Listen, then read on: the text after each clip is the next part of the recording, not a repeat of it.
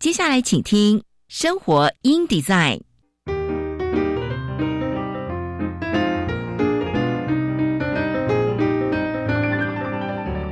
美好早晨，来一段爱智之旅吧！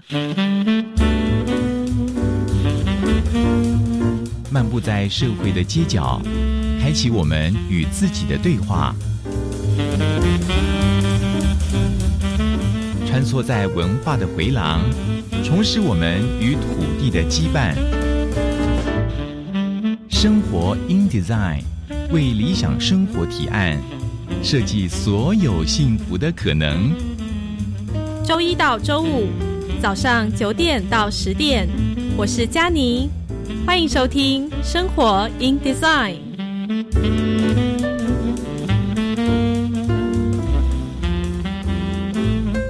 听众朋友们，早安！欢迎收听《生活 in Design》，我是佳妮。今天呢，我们的周三爱健康以及谁是假消息两个单元呢，要来跟各位分别分享哦。周三爱健康，今天要来聊聊，在这个疫情时刻呢，我们都知道照顾好自己的身体健康是最重要的事情，所以呢，将会邀请到的是基隆长庚医院。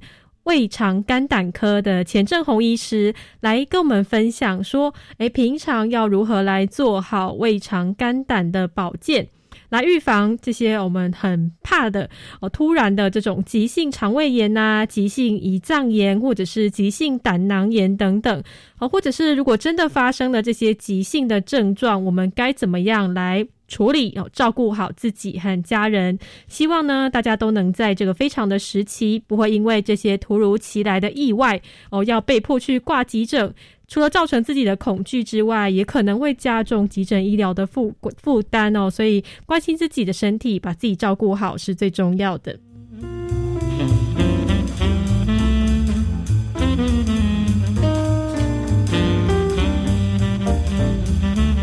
那今天的谁是假消息的单元呢？将会来跟各位分享两则讯息。第一则关于猪肉相关的，跟猪肉吃猪肉有关系的讯息，最近在网络上流传哦。那第二则呢，是关于也是接种疫苗的。其实我们这几周哦谈疫苗谈的非常多，但是持续网络上还是陆陆续续有一些传言，我们都会请到我们台湾事实查中心的总编沈慧敏来跟我们分享，说这些传言到底是不是真的，我们都会请他来做一个分享。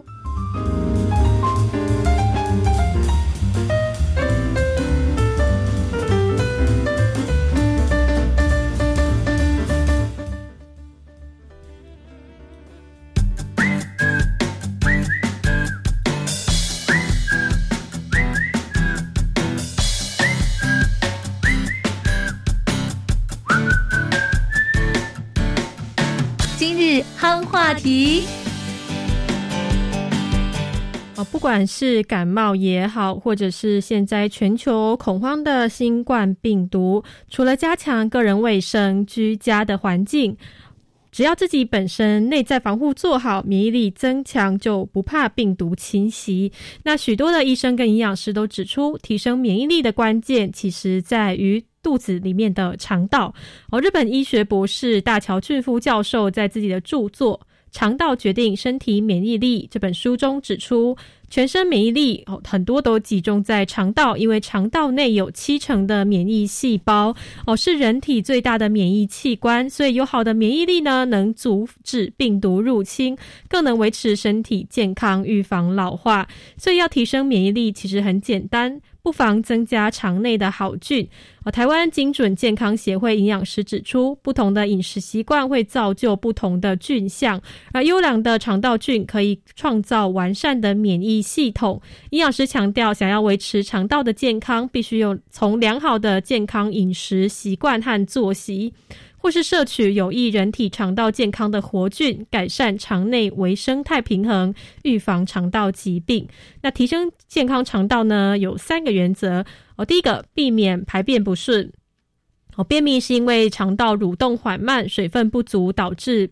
粪便阻阻塞在这个肠道里面，那粪便内的毒素呢会被肠道当做营营养重新吸收，引起其他的身体问题。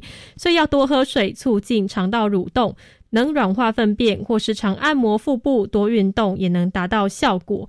哦，那第二个呢是良好的饮食习惯，增加膳食纤维的摄取，因为膳食纤维是人体无法分。解消化的植物性成分，所以呢，它可以增加肠胃蠕动，刺激消化液的分泌。哦，如果缺少蔬果，反而以大鱼大肉的饮食方式的话，那肠道中的益菌会比较少一些。哦，第三呢，多摄取益生值，又称为益生元或是益益菌生。哦，益生值能够帮助益生菌生长，有助于抑制肠道中的坏菌。肠道中的益菌呢，也会将益生值代谢为短链的脂肪酸，能够提供给益菌和人体作为能量来源。哦，这是关于我们的肠道决定身体免疫力的一个报道。那我们今天呢，到这边我们先来休息一下，听一首歌。等一下音乐回来之后呢，就会来到我们的谁是假消息的单元。那今天来听的这首歌呢，是 Eva Max 的 So Am I。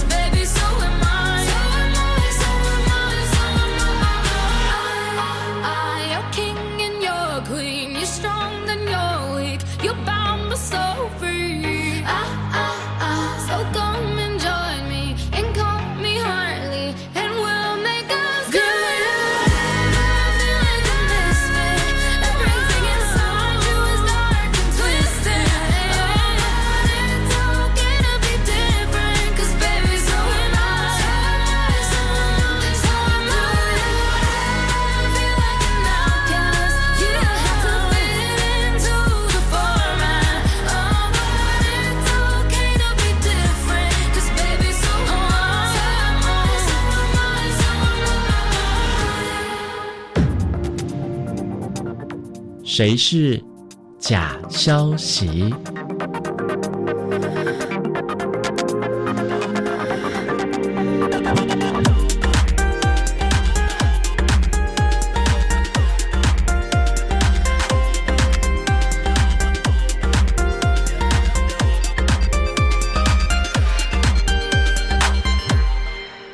欢迎回到生活 in design，谁是假消息？今天呢，我们要来也是跟各位一样分享两则讯息，我们来检视看看它是不是哦有正确或者是错误的。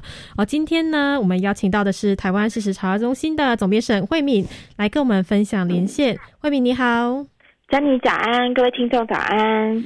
好，慧敏，我们先来看第一则讯息哦。第一则是关于网络上有流传一个音档哦，说最近不要吃猪肉，因为猪哦死太多了，病菌找不到药物控制，所以养猪工决定开会卖便宜。便宜的猪肉给超市啊，或是菜市场加工厂，那这个病菌不会传染给人，但怕吃了身上长瘤哦。那还有搭配一个照片，那关于这个讯息，它的呃检视的成果是如何呢？是呃，这个录音档哦，在 LINE 上面流传的很广，嗯。然后它其实有一点点口音，那我自己听起来以为它是台湾国语的口音哦，可能跟我的口音有一点 也是台湾国语，是。但是实际上呢，就是像我们的茶和记者一听，他就觉得说，哎，这个口音比较像泰国华侨的口音哦，嗯，然后，所以我们去查核，因为这个这个录音档，其实如果我们只听我们听得懂的，就是中文的部分的话，其实它是会告诉大家说，啊，最近有一群病死猪，然后这个养猪工会的人呢，就把它卖到一些加工厂去哦，所以最近我们就不要吃这些加工食品。那的确听了会让人非常的担忧，是不是呃台湾有一个这样有没有这样子的情况，而呃相关的单位没有发现哦，消费者没有发现，然后大家就会觉得很紧张，所以其实也传得非常的广。嗯那我们在做查核的时候，我们就发现说，我们的查核记者就发现说，诶，当我们去仔细听这个录音档的时候，它里面呢有提到的地名，比如说，呃，他讲的一个地方叫淳朴里的。呃，就是这个猪养猪场死了很多的猪，那其实呃，他认为说，诶，我们查核记得一开始怀疑它是泰国的地名，然后所以后来就透过呃台湾呃就是旅居在泰国的台湾人，然后来协助听这一段录音哦。那果然淳朴里就是在泰国的一个地名叫春武里，嗯然后呢里面提到的很多加工的食品，那。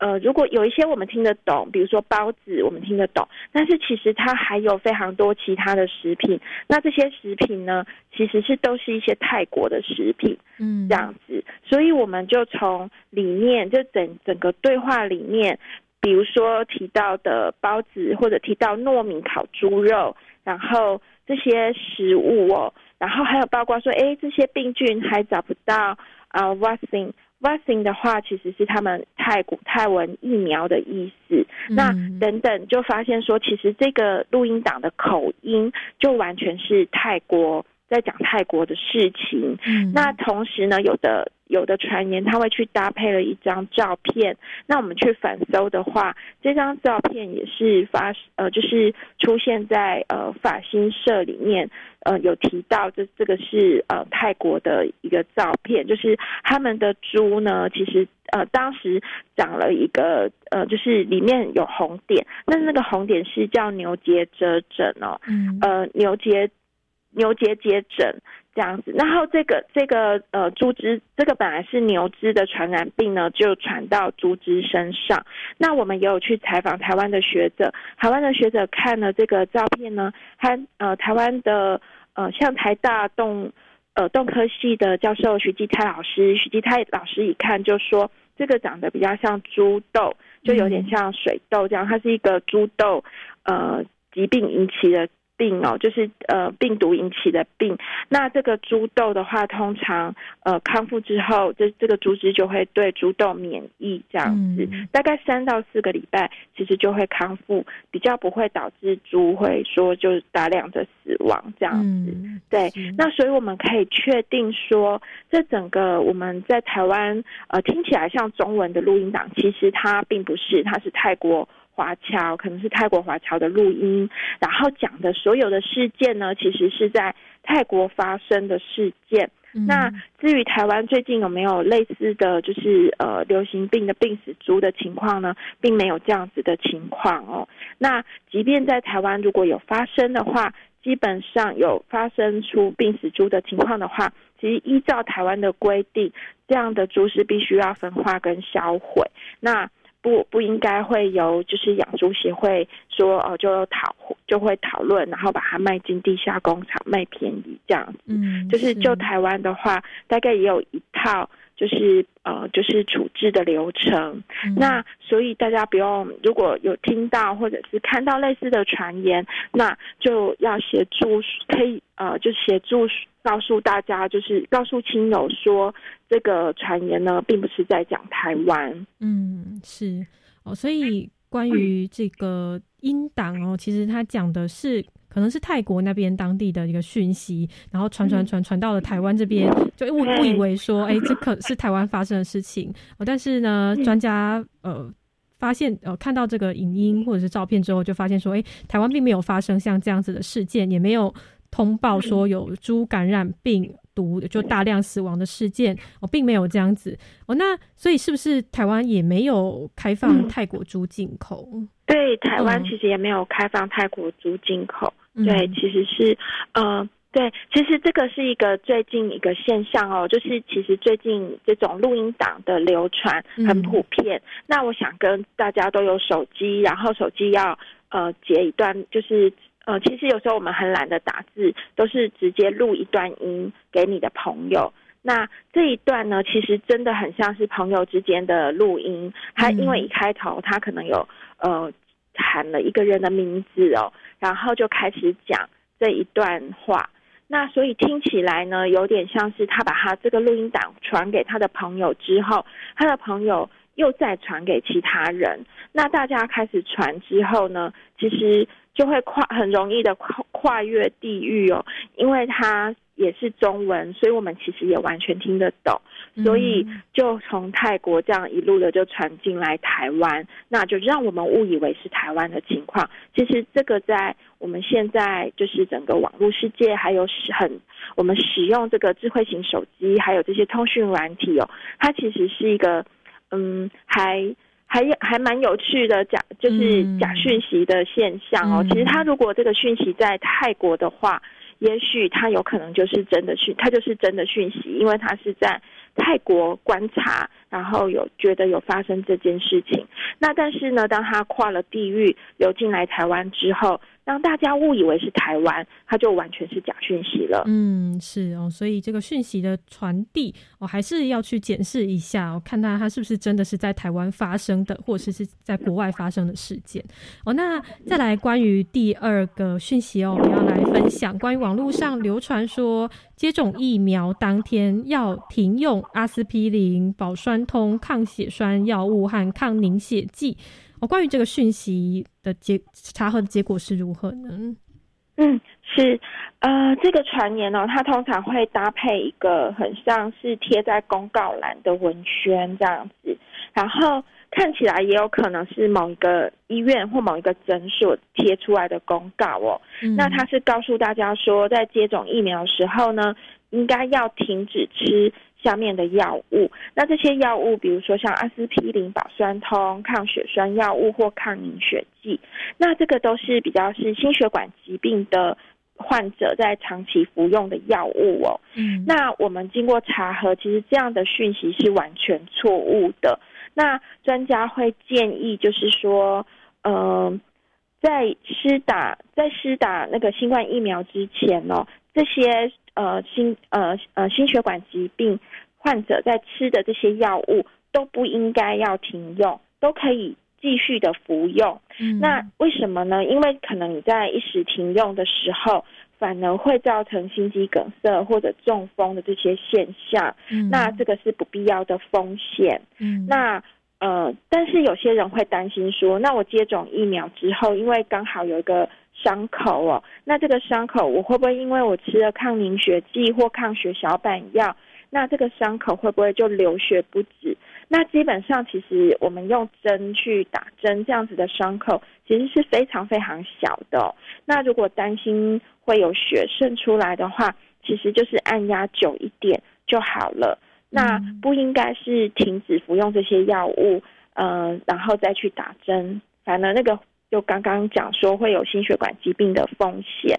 那再来就是说，有些大家就是慢性病患，像有三高问题、心血管疾病等等的病患呢，他们就会担心说，那我到底我有我身上有慢性病哦，我适不适合来接种新冠疫苗？那专家的说法是说，呃，针对这样子的慢性病，呃，其实如果万一不不幸哦，就是染疫的话。其实它是非常会引起重症，然后高死亡率这样子的高危险族群，所以针对这样子的族群是呃是被建议说应该是要优先的来施打呃新新冠疫苗哦。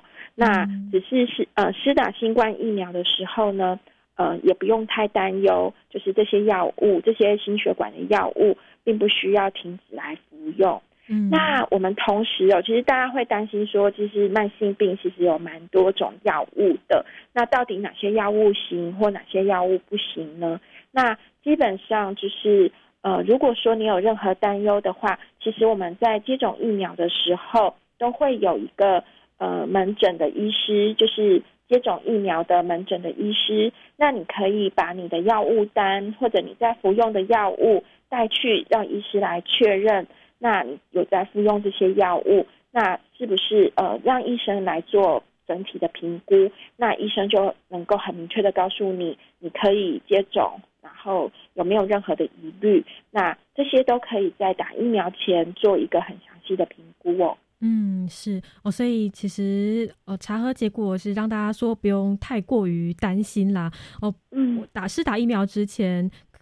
不用暂停使用这些药物哦，反而如果暂停使用的话，可能还会增加呃这个风险哦。所以呢，基本上绝大多数服用的服用药物的这种慢性病患，不需要因为接种新冠疫苗而停药哦。不过呢，真的很担心的话，或者是呢会担心说，哎，这些药物。我在使用的药物可能会影响疫苗的效力哦。如果有这样子的担忧的话，也是可以跟当天接种疫苗的时候会有门诊医师来请他做一个评估。这样子的话呢，就可以来讨论决定说，哎，适合的接种方式或者是接种的时间点是在什么时候哦。这样子的话呢，就可以帮助减轻大家的疑虑哦。那我们今天呢，非常的谢谢慧敏呃，来到我们的节目跟我们连线分享关于这两则讯息。谢谢慧敏。啊，谢谢佳妮，谢谢大家，祝大家有美好的一天。我明，拜拜，拜拜。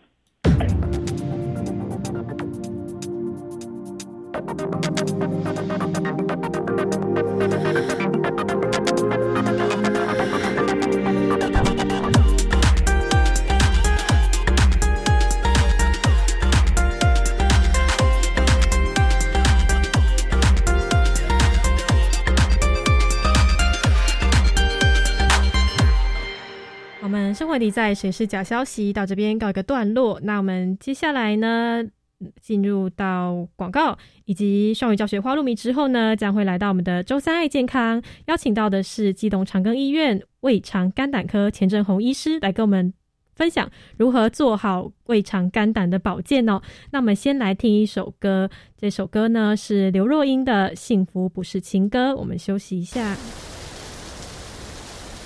其实我现在特别的幸福。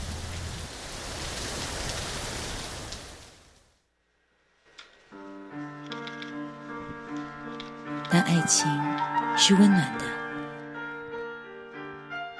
痛苦的记忆会慢慢空白。也许，我相信一切就会慢慢变好了。再痛，也会痊愈。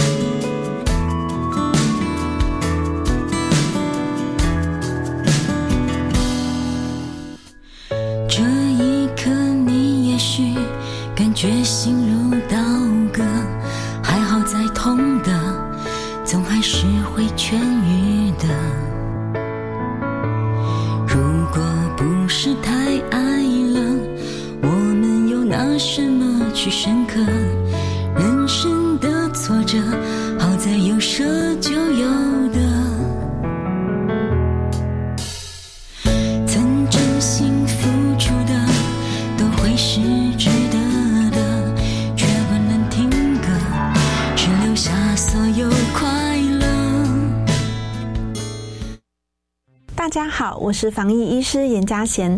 如果您与 COVID-19 确诊个案曾有密切接触，请留在家中一人一室，戴口罩、勤洗手，勿与他人接触，等候卫生单位通知。如果您不是需居家隔离之密切接触者，请自我健康监测十四天。若出现相关症状，请联系一一九卫生局或一九二二，一指示就医或筛检。有政府，请安心。以上广告由行政院与机关署提供。大家好。我是艺术单飞的节目主持人单伟民。疫情期间，大家辛苦了。除了配合各项防疫措施，也要注意身心灵的健康。宅在家的时候，欢迎各位在每周三的上午十点零五分收听《艺术单飞》，听我说一说西方艺术的脉络和艺术家的人生故事。我希望我的孩子拥有国际视野，最好能从小就选读第二外国语。赞哦！目前国中小学从一年级起可以选读新著名七国语言，一周一节课，不止新著名二代孩子可选读，也请各位家长鼓励孩子或有兴趣的学生一起加入选读。耶！好哦，那我要来鼓励孩子多多选读，未来才能具有跨国行动能力。我要参加。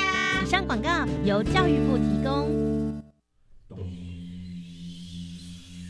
朋友们，朋友们，朋友们，秋来小烟开。我们是台北室内合唱团。您现在收听的是教育广播电台。Follow me。go bilingual。双语教学花露米。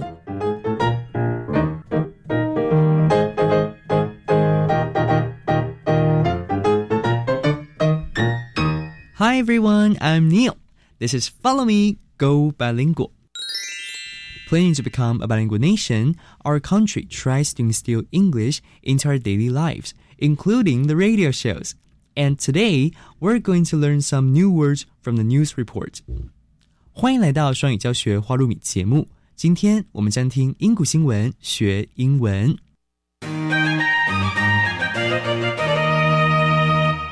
为了鼓励接种疫苗，各国政府出奇招。我们来听听罗马尼亚的案例。Dracula's castle used as vaccination center， 德古拉城堡作为疫苗接种中心来使用。The castle that is believed to have inspired the one from the famous 1897 novel Dracula is now being used as a vaccination center. Medical workers with pictures of fans on their uniforms will be available to give people the Pfizer vaccine every Friday, Saturday, and Sunday in May. The free service is part of the Romanian government's plan to encourage as many people as possible to get the COVID 19 vaccine. It may also bring more visitors to the area, which has seen a lot fewer tourists since the pandemic began. The Romanian government has said it wants to vaccinate 10 million people by September 2021, about half of the country's population.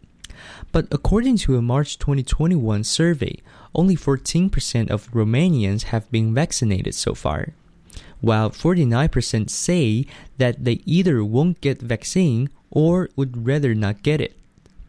According to a recent study published in Frontiers in Public Health, many Romanians are worried that COVID 19 vaccines may not be safe. 被认为启发出知名小说德古拉角色的城堡，目前被作为疫苗接种中心使用。 制服上有着锐利牙齿照片的医护人员将为民众施打辉瑞疫苗。这项免费服务是罗马尼亚政府鼓励人们来施打新冠病毒疫苗的一项计划。罗马尼亚政府表示，根据问卷调查，高达四十九趴的民众表示他们不会打疫苗。许多罗马尼亚人都担心新冠病毒疫苗可能不安全。And now let's learn some related vocabulary. castle. Castle. A large building with high walls, towers, etc., built to protect the people inside it. 城堡. For example, we visited a few castles in Europe last summer. 我们去年夏天在欧洲参观了一些城堡。Fan. Fan. A long pointed tooth that some animals such as dogs, tigers, lions, etc. have. 尖牙. For example, the wolf started growing and showing its fangs. 这只狼开始咆哮，并露出它的利牙。Torture. Torture. Violent punishment that is carried out to make a person do or say something. 折磨. For example, torture was carried out at Abu Ghraib prison following the U.S. invasion of Iraq in 2003. 阿布格莱布监狱内发生的虐待事件发生于二零零三年美国入侵伊拉克之后。Now let's review the three words we learned today. Castle, castle, 城堡。Fan, fan, 尖牙。 Torture, torture, 折磨。That's it for Follow Me, Go Bilingual. I'm Neil. See you next time.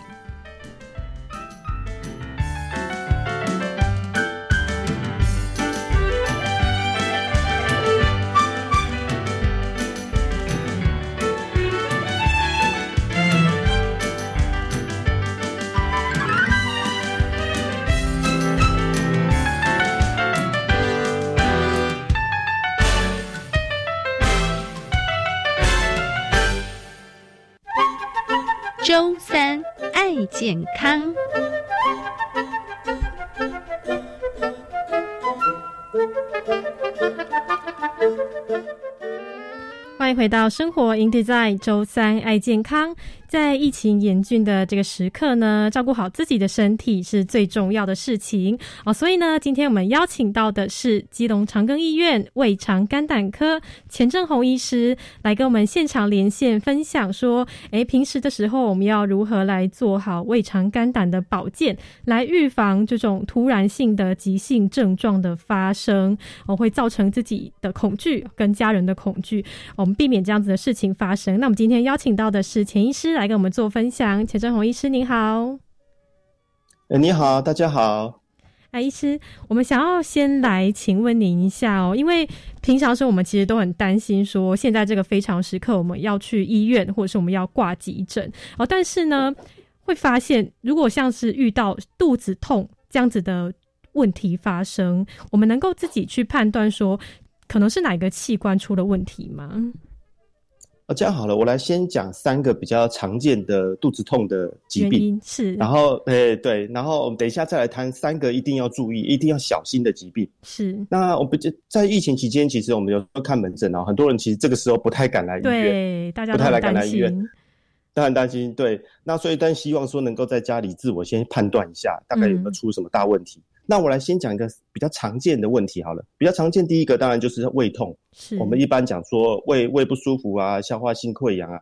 那另外第二个话常常常见的是胀气，肚子胀气是好，有时候肚子痛起来就说，哎，也不太确定是什么位置痛，但是就觉得整个肚子胀胀的。嗯，那第三个我们门诊常碰到的肚子痛的原因是因为便秘，嗯，便秘就是嘿就好几天那个排便都不太顺畅，就觉得肚子就一阵阵绞痛。那这三个是比较常见的原因。那他们有一点点不太一样，好，那就可以自我在家里做个区分。嗯，譬如说，如果我们是胃痛的话，它通常在我们肚子的上半部，在肚脐的上方。嗯，肚脐然后是肚脐上方，而且跟进食比较有关系，就是跟吃东西啦。嗯，像有些人是说，哎，空腹的时候就会觉得比较痛，或者是吃完东西的时候会有点缓解，然后过不多久又会痛。嗯，所以这个这个痛的出现呢，有时候跟你吃不吃东西有关，跟进食有关。是对。那第二个比较，另外一个比较常见的是胀气。胀气的时候就不一定，有些人肚子胀是整个肚子胀起来，嗯，有些人是局部在某些地方。那这时候常常会合并的，常常打嗝，或者是常常放屁，哎，这些都是胀气的一个现象。是。那第第三个的话，就是我们刚才提到说便秘，或者是说我们叫肠绞痛。那像有时候排便排不顺的时候，肚子哈，就是满肚子都是空气或者是粪便积在肚子里面，这时候发出现的疼痛呢，它常常是一阵一阵的，嗯，就是他这个疼痛的感觉是越来越越来越痛，然后突然又呃痛持续大概几分钟之后，又慢慢慢慢要缓解，那隔没多久又突然又再痛起来，它的疼痛就不像是胃痛一样，胃痛的话通常痛都会比较持续性的，那像这样一阵一阵的痛，常常是因为肠子的绞痛，嗯，那这几项是比较常见的。那再来的话，我们刚才讲到说，诶，必须在家里要注意的三个是比较危险，或者是一定要。医师，医师，请问有听到吗？有疼痛的原因，呃，我来讲第一个的话就是，嗯，有我有听到，对，因为我们的网络好像有点 失落时间的落差，请说，请说。哦，就是呃，第一个的话就是主要是急性的盲肠炎，嗯，啊，盲肠炎。盲肠炎的时候，它的痛呢，通常在我们的右下角，在肚子的右下角，在右下角的地方，然后常常会伴随着一些忽冷忽热，所以忽冷忽热或者是说发烧，就是一个警句，就是这种腹痛呢，就必须要赶快去就医。嗯，第二个的话，就是像我们的胆囊发炎，急性的胆囊发炎，这个痛呢是在我们的右上角，右上角是啊，在我们的右上角，肚子的应该算右上腹部了，就在右上腹部。那这个这里的痛呢，通常会有时候不只是前面会痛，肚子前面痛，有时候会痛到背后去。嗯，这也是它是一个特征呐，哦，就是一个疼痛的特征。啊，第三个当然就是腹膜炎啊，整个肚子都硬邦邦的，嗯，手一摸就非常的疼痛。那这种有时候腹膜炎也会合并的发烧的现象。嗯，那有几项特征呢，就要特别的注意。是，医生有听到。我想主持人。那所以说，呃，我们刚才提到是说，诶，如果在家里怎么样区分的这些症状，那我想提供几点，然后请大家留意，就就是说，如果你的疼痛呢是反反复复的，嗯，然后就是一下痛又又会伴随着呕吐，那这些是比较不寻常现象，这第一点，嗯，啊，第二个的话就是说要观察一下你在家里排便的时候，要注意看一下你的大便有没有颜色变深、变黑，或者是带血，那这种疼痛呢，这种腹痛呢。有时候会是因为消化性溃疡啊，或者是肠道有什么出血的疾病出现，所以粪便有时候在家里很容易自己要观察一下。嗯，那第三个就是刚刚提到是说，哎，会不会合并的发烧啦，或者是全身忽冷忽热的现象？那这有时候隐含着一个感染细菌的感染或病毒的感染，那这个要特别的小心。嗯，是。那第四点呢，要注意的时候就是说，除了疼痛啊，像有些人合并拉肚子，你要注意呢，自己的心跳有没有变快。嗯，然后或者是说你有没有脱水的现象，就是一直觉得很口渴，然后心跳很快。那比如说呃站立的时候就觉得好像走路不太稳，那这时候已经已经有脱水的现象的时候，也要赶快就医。嗯，那以上这几点呢，给大家注留意一下。是哦，所以其实基本上自己在家里是可以做一个等于是自己初步的去了解自己的身体的状况。我刚刚医师有跟我们提到的，像是这个肠胃哦，肠胃道的这个。发炎哦，或者是胀气、打嗝、胀气这种，或者是便秘哦，这样子的状况其实是可以根据诶症状出现的不同，或者是这个时间点的不同去做一个判断哦。那另外还有一些比较严重的，像是盲肠炎呐，或者是这种急性的胆囊发炎呐，哦等等，或是发现说自己。这个粪便出血，或者是发烧，哦，或者是等等这些比较严重的症状的话，就要赶快的来就医哦。那另外，医生想要请问一下，因为刚刚你有提到说，像肠胃炎啊、打嗝、胀气、便秘这些，感觉好像还没有严重到说必须要去看医生的话，那我们平常在家里想要来呃解决这样子的问题，我们是有办法自自己做处理的吗？诶，大概还是可以啊，可以啊，就试着。首先，我们要知道说，哎，我们胀气啊，我们有时有时候一个人为什么会胀气？为什么容易打嗝、腹胀？嗯，那常常有时候跟吃的食物有关啊。是，有的是有些人在家最近在家里面哈，就是不停的吃，吃不停啊，就是零食没事情做就在吃，没事情在做。对，然后这这一一般来说，我们像一些坚果的食物啊，就是一些核桃啦、腰果啊、开心果，啊像坚果东西比较容易胀气。嗯，还有豆类的食物也比较容易胀气。哦，是。好，对啊，所以因为像我有时候门诊会遇到一些有些病患，他突然来到医院说他肚子胀到受不了，肚子非常的胀。嗯，然后问起来的话就是说，哎，他最近去那个大卖场买一盒那个坚果，哦，就是呃坚果，然后打开来就是看电视，一边吃一边配着坚果吃。嗯他想说坚果有益健康嘛，是就一次吃了很大量，那这个有嗯时候会突然造成我们肚子腹胀的非常严重。嗯，那我们肚子其实它如果在呃花一点时间，比如说我们可以呃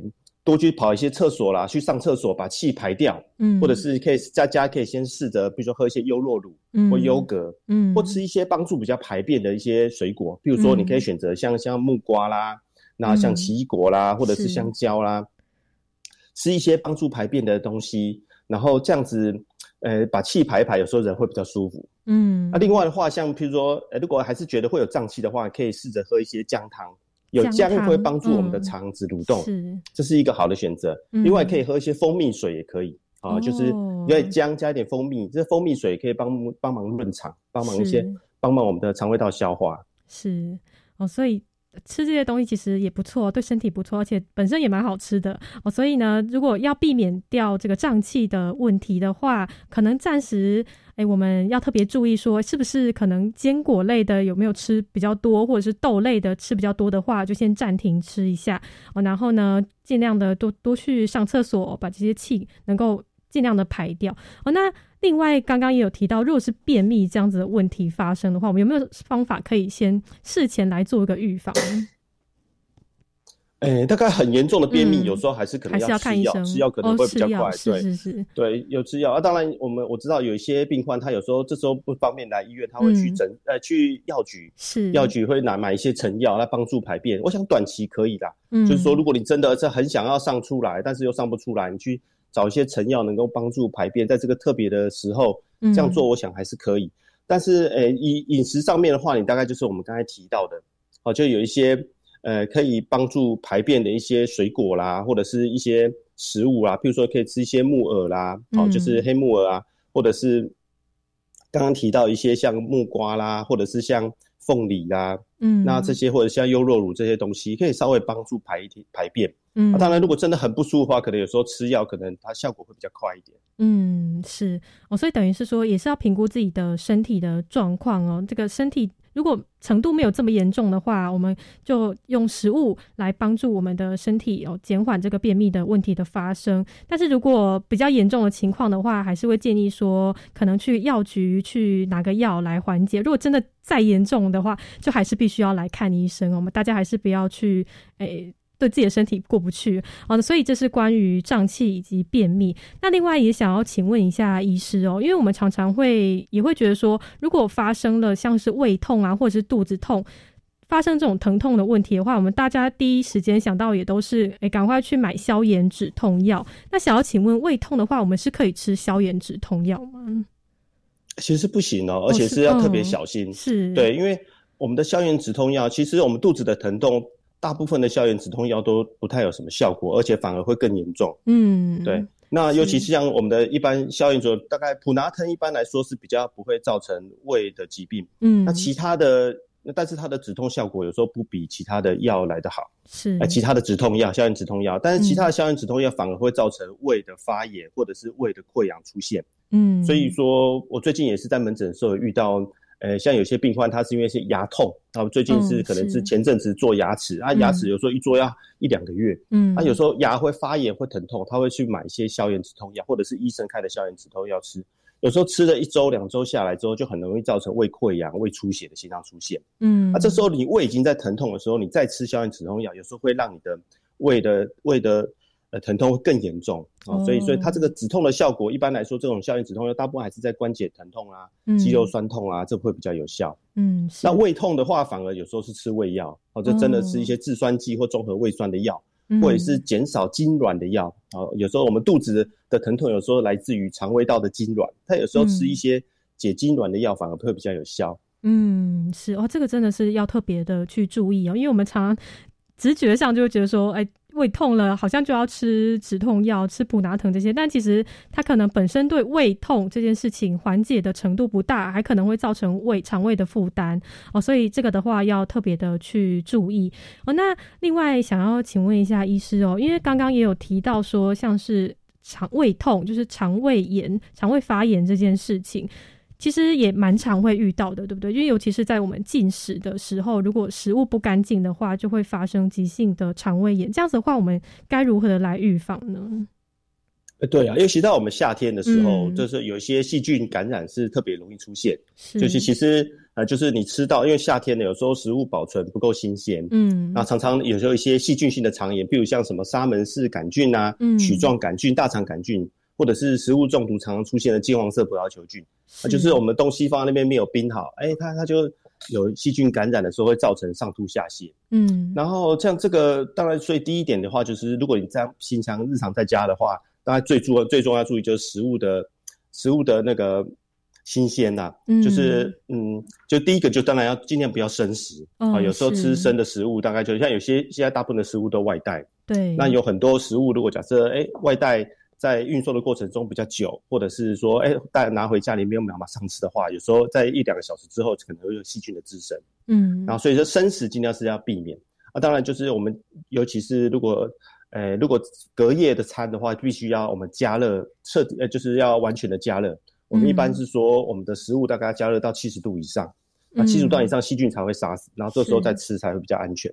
嗯啊，所以这个有时候呃细菌会造成我们的肠胃炎，它常会就出现一些上吐下泻的一些症状。嗯，那这一点在家里的时候，就要大概是减少这个，先让我们吃下去的食物比较干净啊，比较新鲜的话，就可以避免这些肠胃炎的症状出现。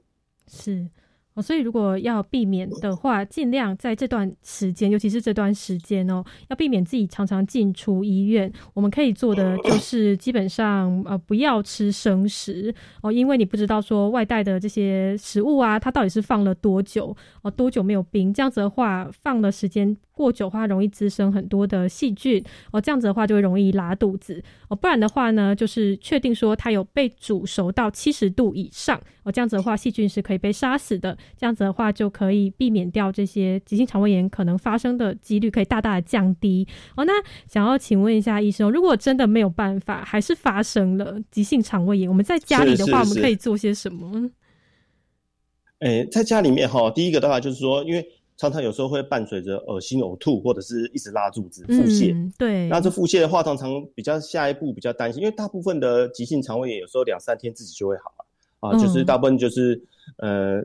有的当然是在出现的症状，有时候在吃完东西之后半小时就出现，那有些嗯大概是差不多半天，半天到一天才出现症状。是那如果真的出现症状的时候，有时候有时候在半夜，你也有时候也也不太不太容易只只跑到医院去嘛。对。那这个时候我们会希望是说，哎，你的水分至少要先补充，因为我们这个腹泻接下一步就就容易脱水。哦，是。啊，这个水分的补充的话，通常还要再补充一些电解质。是。那那其实如果在药局的话，它但是有卖一些。呃，算是发类似发泡锭这样子，它也补充一些电解质的液体，呃，嗯电解锭嗯啊，泡下去可以泡在水里面去，就可以，它已经有调配好了，就可以那喝那种腹泻专用的一些电解水。嗯，那如果不太呃临时找不到的话，当然我们一般是说可以喝一些运动饮料。嗯，那运动饮料的话，但是运动饮料它的含糖量比较高，渗透压也比较高，所以一般来说不建议直接喝，必须要兑水稀释。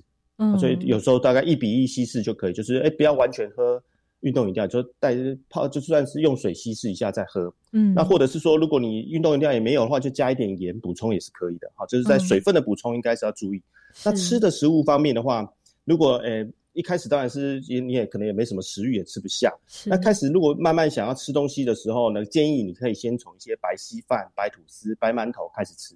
嗯，就白色的，然后就是要白稀饭啊、白吐司啊、白馒头，或者一些米汤。米汤也是好的选择，是从这些食物开始吃，然后尽量去选择一些低油脂的食物，嗯高脂肪的啦，含糖量比较高的，就是说比较甜的啊，比较油的东西先不要吃。嗯，譬如说你可以先吃一点鸡胸肉啊，或者是稍微一点咸的食物倒是可以啊。这个时候，那第三点的话就是注意说要避免喝乳制品哦，啊，就是有时候我们急性肠胃炎之后呢，尤其是小朋友，这个时候是。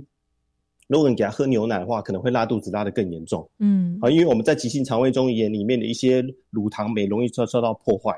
嗯，然后这时候他身体还没恢复的时候，你再喝一些乳制品，说拉肚子会拉得更严重。嗯，所以如果真的如果是家里有比较小的小孩的时候，如果要喝奶粉的话，可以先选择一些无乳糖配方的奶粉。嗯，在短暂时间可以使用这样的配方的奶粉来使用。那大人的话，大家就自己尽量避免一些乳制品就可以了。嗯，然后第第四点的话，就是说。如果在急性肠胃炎的时候，你要注意，就是说，哎，如果家中原来有些人有一些，呃，之前留下来的一些止泻药，那要注意哦。这个时候吃的时候呢，尽量那个就是适量就好了，就是说，哎，让症状缓解一点就好了。啊，那个反复的规则的吃，有时候会反而让我们的肠子呢都完全不蠕动。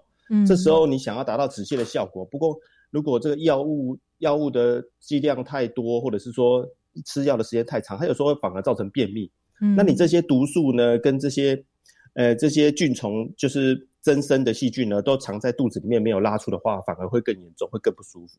所以这几点是可能是要注意的。嗯，是哦，所以医生为我们注整理了几点哦，都是。提供给我们说，如果真的在家中发生急性肠胃炎的时候，我们可以做些什么？哦，基本上补充电解质是非常重要的事情哦。那这个其实都是可以在药局上里面可以买得到的这种电解质相关的哦产品哦。那另外的呃，补充水分啊，补充水分是最重要。然后呢，再来是呃，我们的哦，像是吃的东西呀，就要尽量的比较清淡一些，是不是也不要吃太多比较好？嗯分量的话呢？哎，对啊，对啊，没有错。一开始的时候可能是少量进食，是是，就不要再加重肠胃的负担哦。所以在这个时候呢，清淡的饮食哦，这样子的话呢，就尽量的尽量不要避避免吃乳制品，这样子哦，就可以避免说这个急性肠胃炎还会造成更严重的这些后续的状况哦，都可以提供给我们一些哦方法应急的方法哦。那我们最后还有点时间哦，可不可以再请医师，还有没有一些您在这个？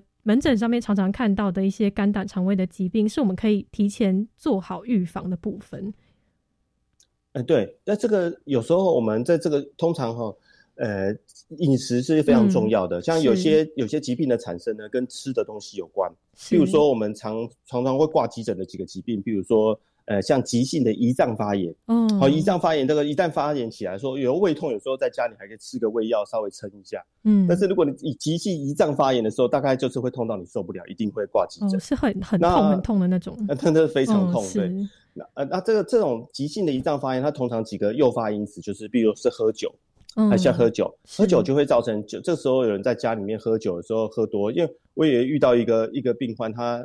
他是喝啤酒，嗯，啊，那时候因为他在家里看球赛，他自己一个人，就是因为夏天到了，他就买了好多罐。他那一天他记得他喝了七罐啤酒，哇，骑了一喝七罐啤酒，他可能一整天喝下来，其实以他的量来说，他觉得他觉得还好，就是跟他平常喝的量差不多。他喝了七罐啤酒之后，他就突然的急性胰脏发炎，是啊，去挂急诊。那那时候痛，就是后来就是因为这样疼痛的关系，就住院住了三天才能出院。嗯，啊，所以这个酒精它是会造成这个急性的胰脏发炎。是啊，第二个的话就是说，如果你吃一些比较高油脂的食物，嗯，比较有炸油炸的东西啦，或者是说呃脂肪含量高的食物，像譬如说像披萨啦，或煎饺啦，或者是有一些。麻油鸡啦，就是哎比较油的食物，有些人哈可能会造成急性的胆囊收缩，会造成胆囊的疼痛，嗯，胆结石的疼痛，嗯，这个有时候也会诱发这个胰脏的发炎。嗯，所以你在家吃东西的话，尽量说避免一次吃的太饱，是，就一次吃的量太多，尤其是有胆结石的病患要特别小心。就是说，哎，也许你平常都没有发作，都通常都跟他相安无事。可是有时候，有时候就是刚好有一顿，或者是有几餐吃的量比较多，嗯，或者是你选择吃到比较油的食物的时候，胆囊有时候强力的收缩就会造成剧痛，就会让你。